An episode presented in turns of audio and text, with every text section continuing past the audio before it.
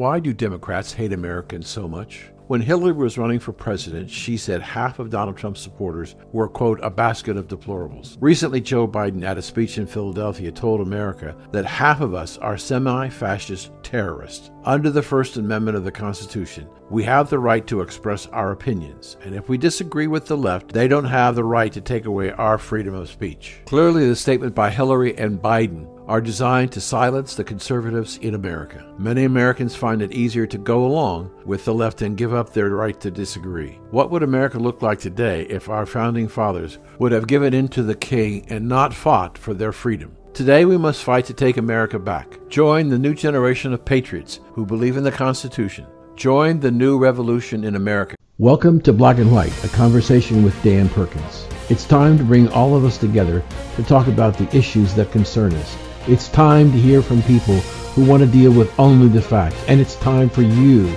as Americans, to re-engage in your right of freedom of speech. It's time for you to join me in the conversation on Blacks and Whites. Welcome back to Blacks and Whites. And joining us today is a gentleman who was on the very first show over two years ago uh, when we introduced Black and Whites, Dr. Robert Malone. And uh, I wanted him back on because he's got a new book, uh, and I hadn't talked, but I haven't talked to him in a while, and I wanted to see where he was. I, Doctor, just want to give you uh, great thanks for joining me today. Uh, I've looked forward to this call for some time when I found out you was going to be available. So, wel- welcome to the program. Well, thanks for having me back on. Yeah, those were interesting times back then. Yes, sir. Uh, it was very early in my podcasting too. Uh, yep. A lot of change since then. No question. Um, I want to start off by telling you what happened to me in 2022. I had three COVID infections, COVID, three COVID 19 infections. I had three shots, had a heart attack. Oh, I'm sorry. So, so am I. It was, it was, uh, I had three uh, COVID three times. Last time I had it was just before Christmas. My wife had not had it until this last last bout just before Christmas. She got it. She's still dealing with the after effects of fatigue and cough and other other side effects. Um, I began to read your your new book, uh, and I, I have a lot of questions. And and what we might have to agree to do is we'll do a show, and then in a week or two we're going to have to do another show because probably a lot of things you want to say and a lot of questions. Um, I guess I want to start off from from your from your creative mind that helped to develop the process for creating vaccines. As you look back in in in your rearview mirror, what happened in this country?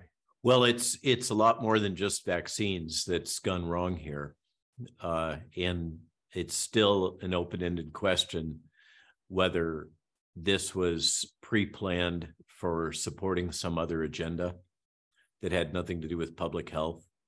Certainly, there's a lot of indications that that's the case. But focusing just on the vaccine aspect of this, what happened was that there was this obsession in trying to advance a new technology at the expense of all else.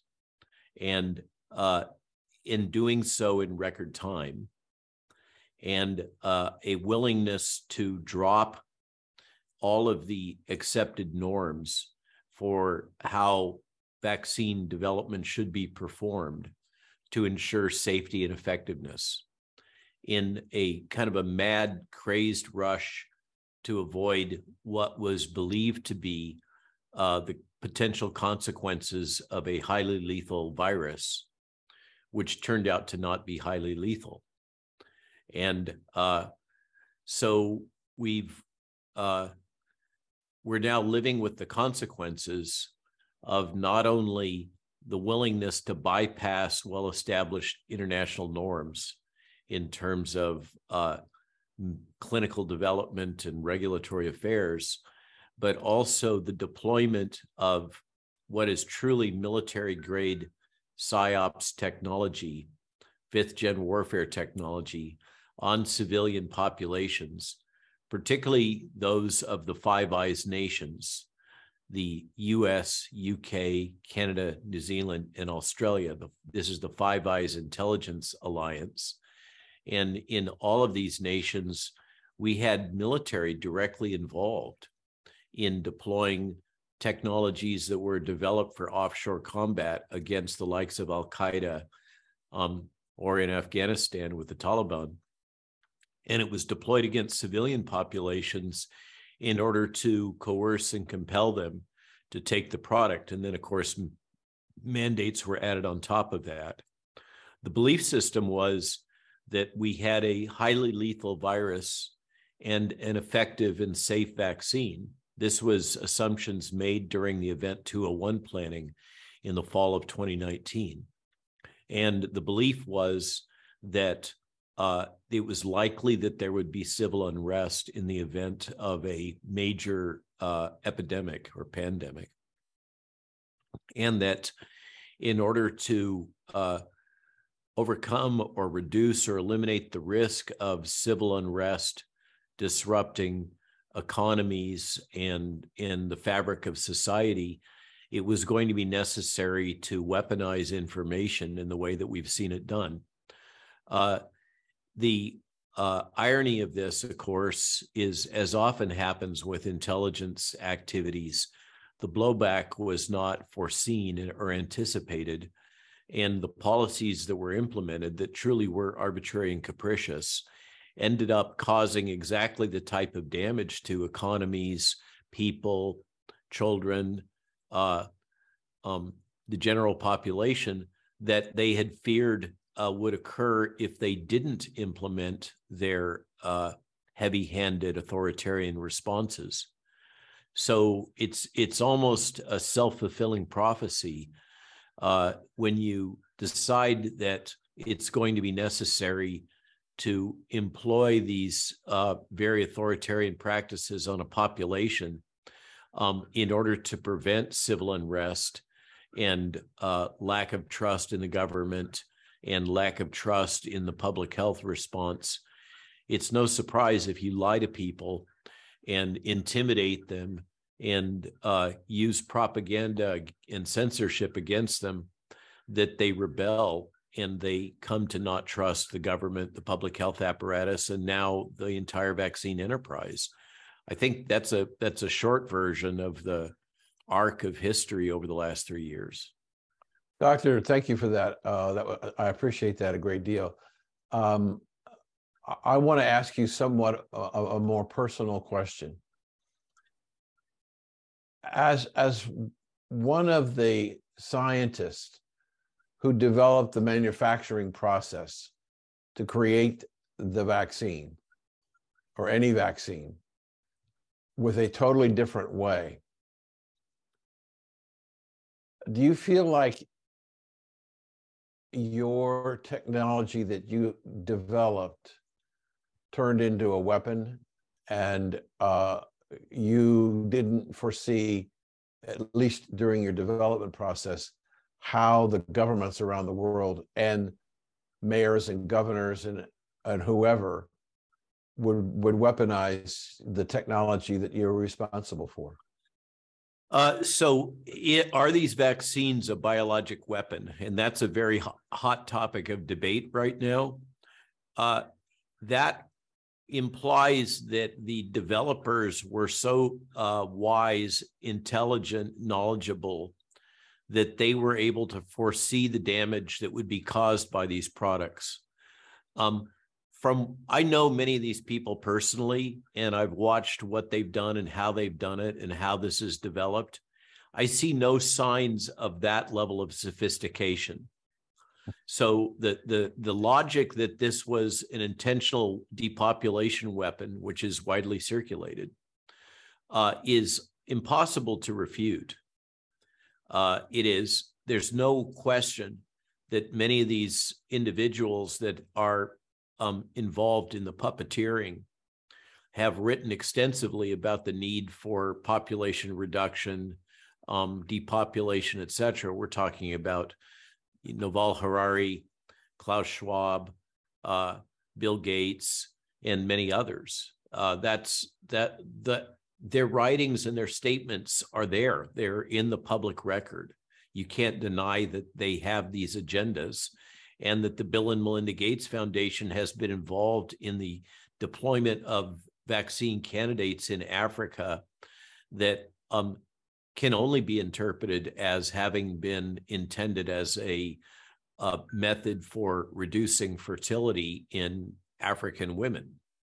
Also, we have the history of the Bill and Melinda Gates Foundation activities in India that resulted in major regulatory changes in India and a rejection of further Bill and Melinda Gates Foundation involvement in the in India.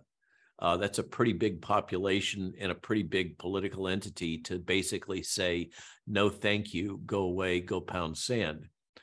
Uh, so you can't you can't deny it, but I see no um, tangible evidence, and I'm not involved in and in invited into the secret meetings. Uh, so there's no way for me to know or testify to you that in fact this these set of products were so developed. However, uh, it is clear from uh, strategic military planning that the capability to rapidly develop a gene to vaccine uh, countermeasure, vaccine or, or antibody or whatever, is an essential part of current military strategy as it relates to biodefense and, frankly, biowarfare. Uh, we cover up, uh, because of the very leaky biowarfare treaty, uh, the involvement of the US government in this sector. But as time has gone by, information has leaked out about this and about the involvement of the US government, both Health and Human Services and DoD, in capitalizing the Wuhan Institute of Virology. Wuhan Institute of Virology build out and design having been uh, involved with the uh, leadership of uh, Stéphane Bancel, the current CEO of Moderna. I mean, the connections here are deep and broad. Uh, there's no way that I, as a 28 year old in 1989, 1990, 1991, could have envisioned uh, how this technology would be deployed. Uh, Oppenheimer had a much better idea of how his work was going to be deployed than I have had uh, for mine. I've had no role in these vaccines, uh, although the press has often asserted that I've claimed that, that be the case. Doctor, um, we're uh, out of time for this segment, but when we come back, I want to talk about your book. So we've been talking to Dr. Robert Malone, who's uh, back on our program again after almost two years, and we're going to continue the conversation after this break.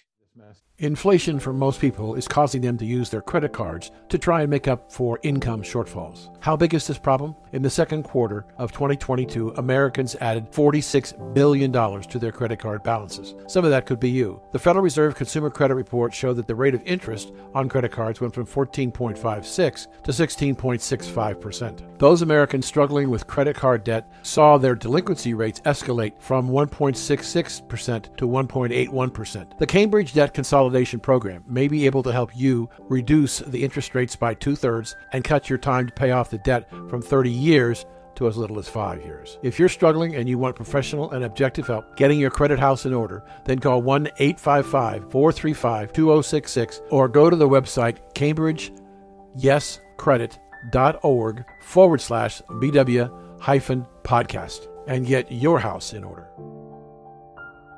Thank you for joining us today and we'd like to hear your comments or questions. So go to bwradionetwork.com. That's bwradionetwork.com and give us your questions or comments. And thanks for joining us today. We're speaking with Dr. Robert Malone, who was the first guest on Black and White almost two years ago. And as we were reminiscing at the beginning of the show, um, how we were both uh, novices in this this new technology as far as broadcasting and hopefully we've, we've, obviously by looking at your your set, it's fantastic. Um, I, I want to talk a little bit about your book, but I before I talk about this, the contents of the book, I want to talk about the the prologue. Um, you, unlike many authors, you took some time to acknowledge the contribution that your wife did with you in your life and in your research and in the book. Um, I've done that in all the books that I've written, and I I, I think it's it's important that people understand that we as writers, regardless of the subject matter, if we're married, depending upon depend upon our wives more than people would ever begin to understand. So I compliment you on the time taking the time to acknowledge the contribution that your your wife made to your success. Well, thanks. We're really partners in this. Uh, we put out the daily Substack essays, and at least half of them she writes, I edit. The ones that I write, she edits. Hmm. It's a team effort. Uh, we wake up in the morning and discuss the events of the day and what do we think rises to the level of things that we should opine on versus just cross post. And uh, it's absolutely a team effort. And we also travel together everywhere, uh, over 400,000 miles last year, and it's not slowing down this year. But uh, that's that's kind of a commitment we make to each other to ensure that we stay aligned and harmonized and strong in our marriage. And it's really that that makes us able to withstand a lot of the outrageous stuff that gets thrown at us because mm-hmm. we have the strength of standing together. Right. So the, the title of your book, Lies My Government Told Me. Why did you decide to write the book? So the history of this was that I was asked because of my subject matter knowledge to edit Bobby Kennedy's book, The Real Anthony Fauci. And uh, I went through two rounds of edits. It was uh, really quite grueling. And it left me fairly deeply depressed because I thought I had understood all the stuff that was going on behind the scenes. And after going through that exercise, I realized that there was a whole lot that I'd missed during my career and not been aware of. Uh, and having done that, and and I did, I took the job seriously. Uh, I have great respect for uh, Robert F. Kennedy Jr. and his work, and uh, certainly was uh, really respected the work that was put into that book. It's highly detailed and referenced. Uh, afterwards, the publisher of Skyhorse, uh, Tony Lyons, asked me if I would be willing to write my own book.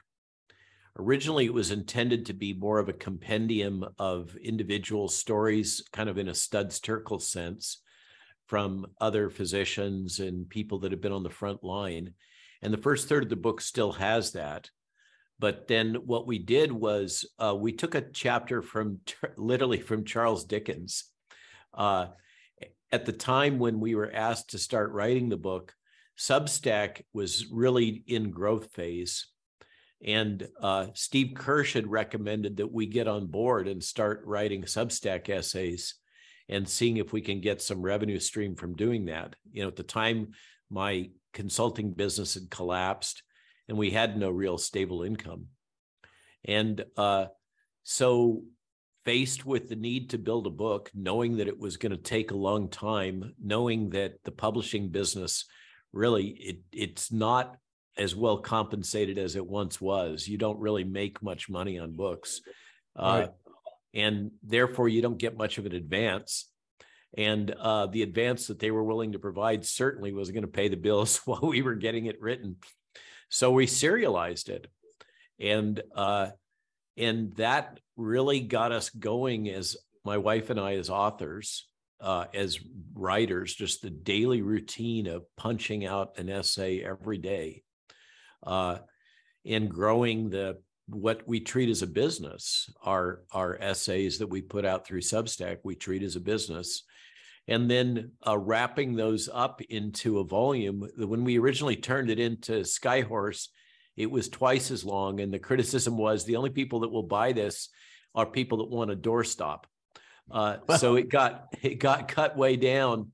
Uh, it's still not a small volume uh, with tons, you know, hundreds of references, etc. But uh, um, hopefully, it can serve as a first draft of history for people.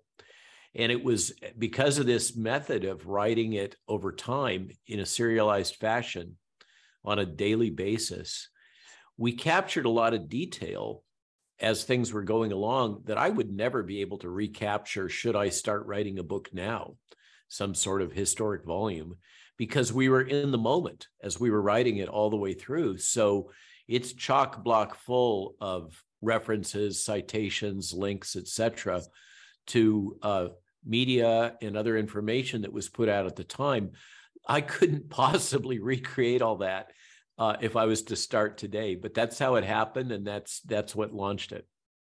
What do you think people should learn from your book? The book is intended not so much for the people that are already uh, awake, let's say, that are fully aware of what's been going on, which is maybe 15% of the population. Maybe on a good day, it might be 20%. Uh, it's intended for people in the persuadable middle that are starting to question what the heck have I been through over the last three years? What, you know, how do I make sense out of all the things that have happened, all the changes that have happened? And uh, it's structured in three sections. The first, as as if you were a physician approaching a patient. So the first thing a physician does is take a history and physical, and that's the first section of the book is first person stories of this is what I've experienced for people like Paul Marik and Pierre Kory and Meryl Nass and so many others. Then the middle part is sense making, or the equivalent would be a, a diagnosis from a physician how do we integrate all of this and make sense out of it? And i think that part is really useful for a lot of people. It's full of details and nuances. Uh, the the journey of discovery of what is the world economic forum what was the great reset uh, what are the various public policies what is the administrative state? Uh, all these nuances that have all fed together to give us the covid crisis as we've experienced it then the last third is my attempt to be more forward and positive. Uh, originally, it was actually Tony Lyons that came up with the title Lies My Government Told Me. And uh, everybody thought that was absolutely going to be a winner. But I thought it was just too dark. A lot of the stuff that Skyhorse publishes is quite dark. And I insisted that we include something in the title that would be forward looking and more positive. So the better future coming. And uh, in that, I talk a lot about uh, the nuance of what Mr. Trump tried to do and why and how, and what was the logic behind it, and why did it got get stopped? Uh, what has happened with the Supreme Court appointments, and why were they put in place? What is the underlying administrative law that's allowed the administrative state to take over? What is the senior executive service? What can be done about these things? What, what is the source of the corruption in HHS and what can be done there? Uh, and then some practical forward looking things. Uh, grow a victory garden, free yourself from the food chain.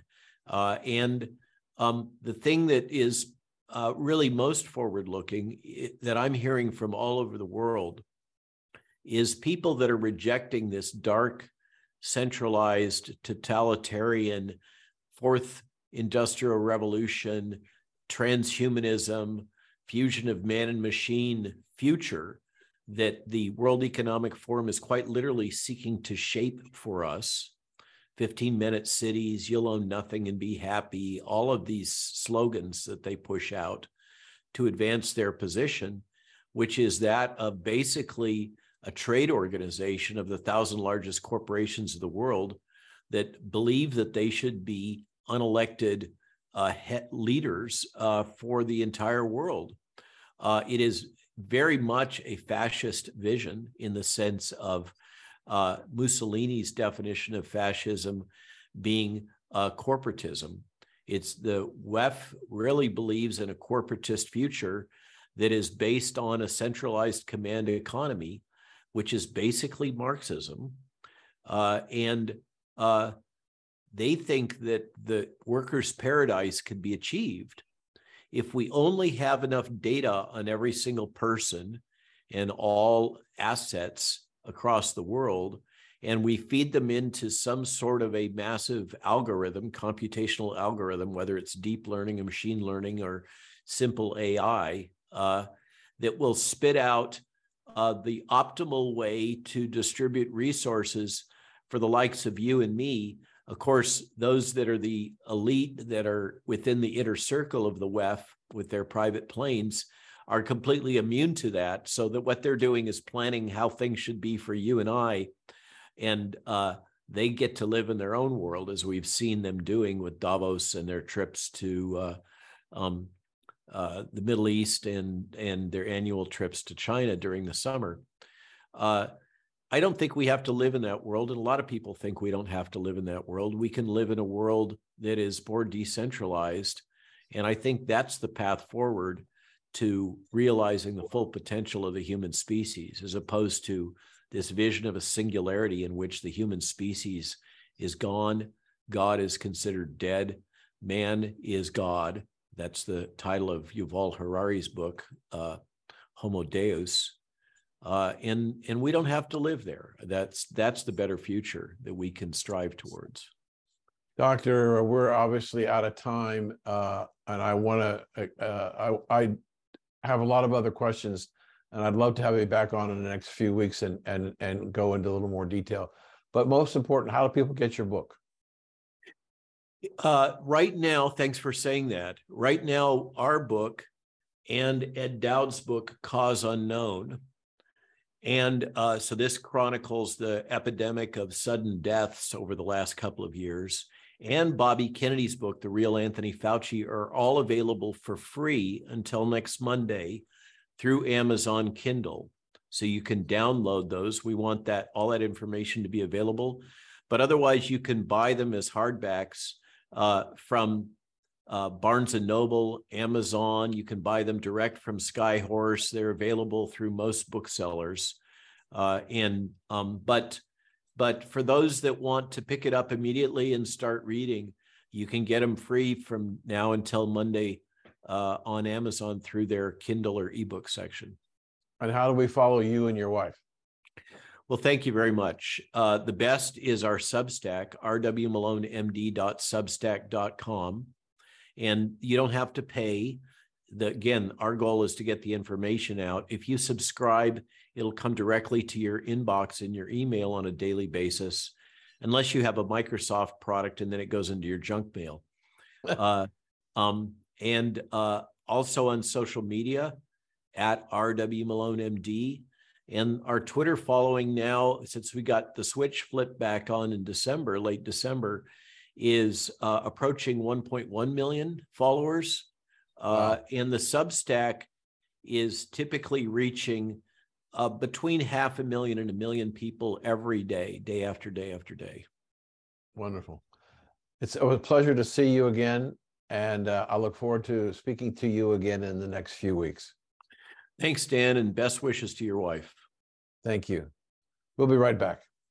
If you're enjoying this show, I invite you to go to blacksandwhites.us to look at the show menu of other people who are joining our network to express their opinions in a free and open way. Come join us.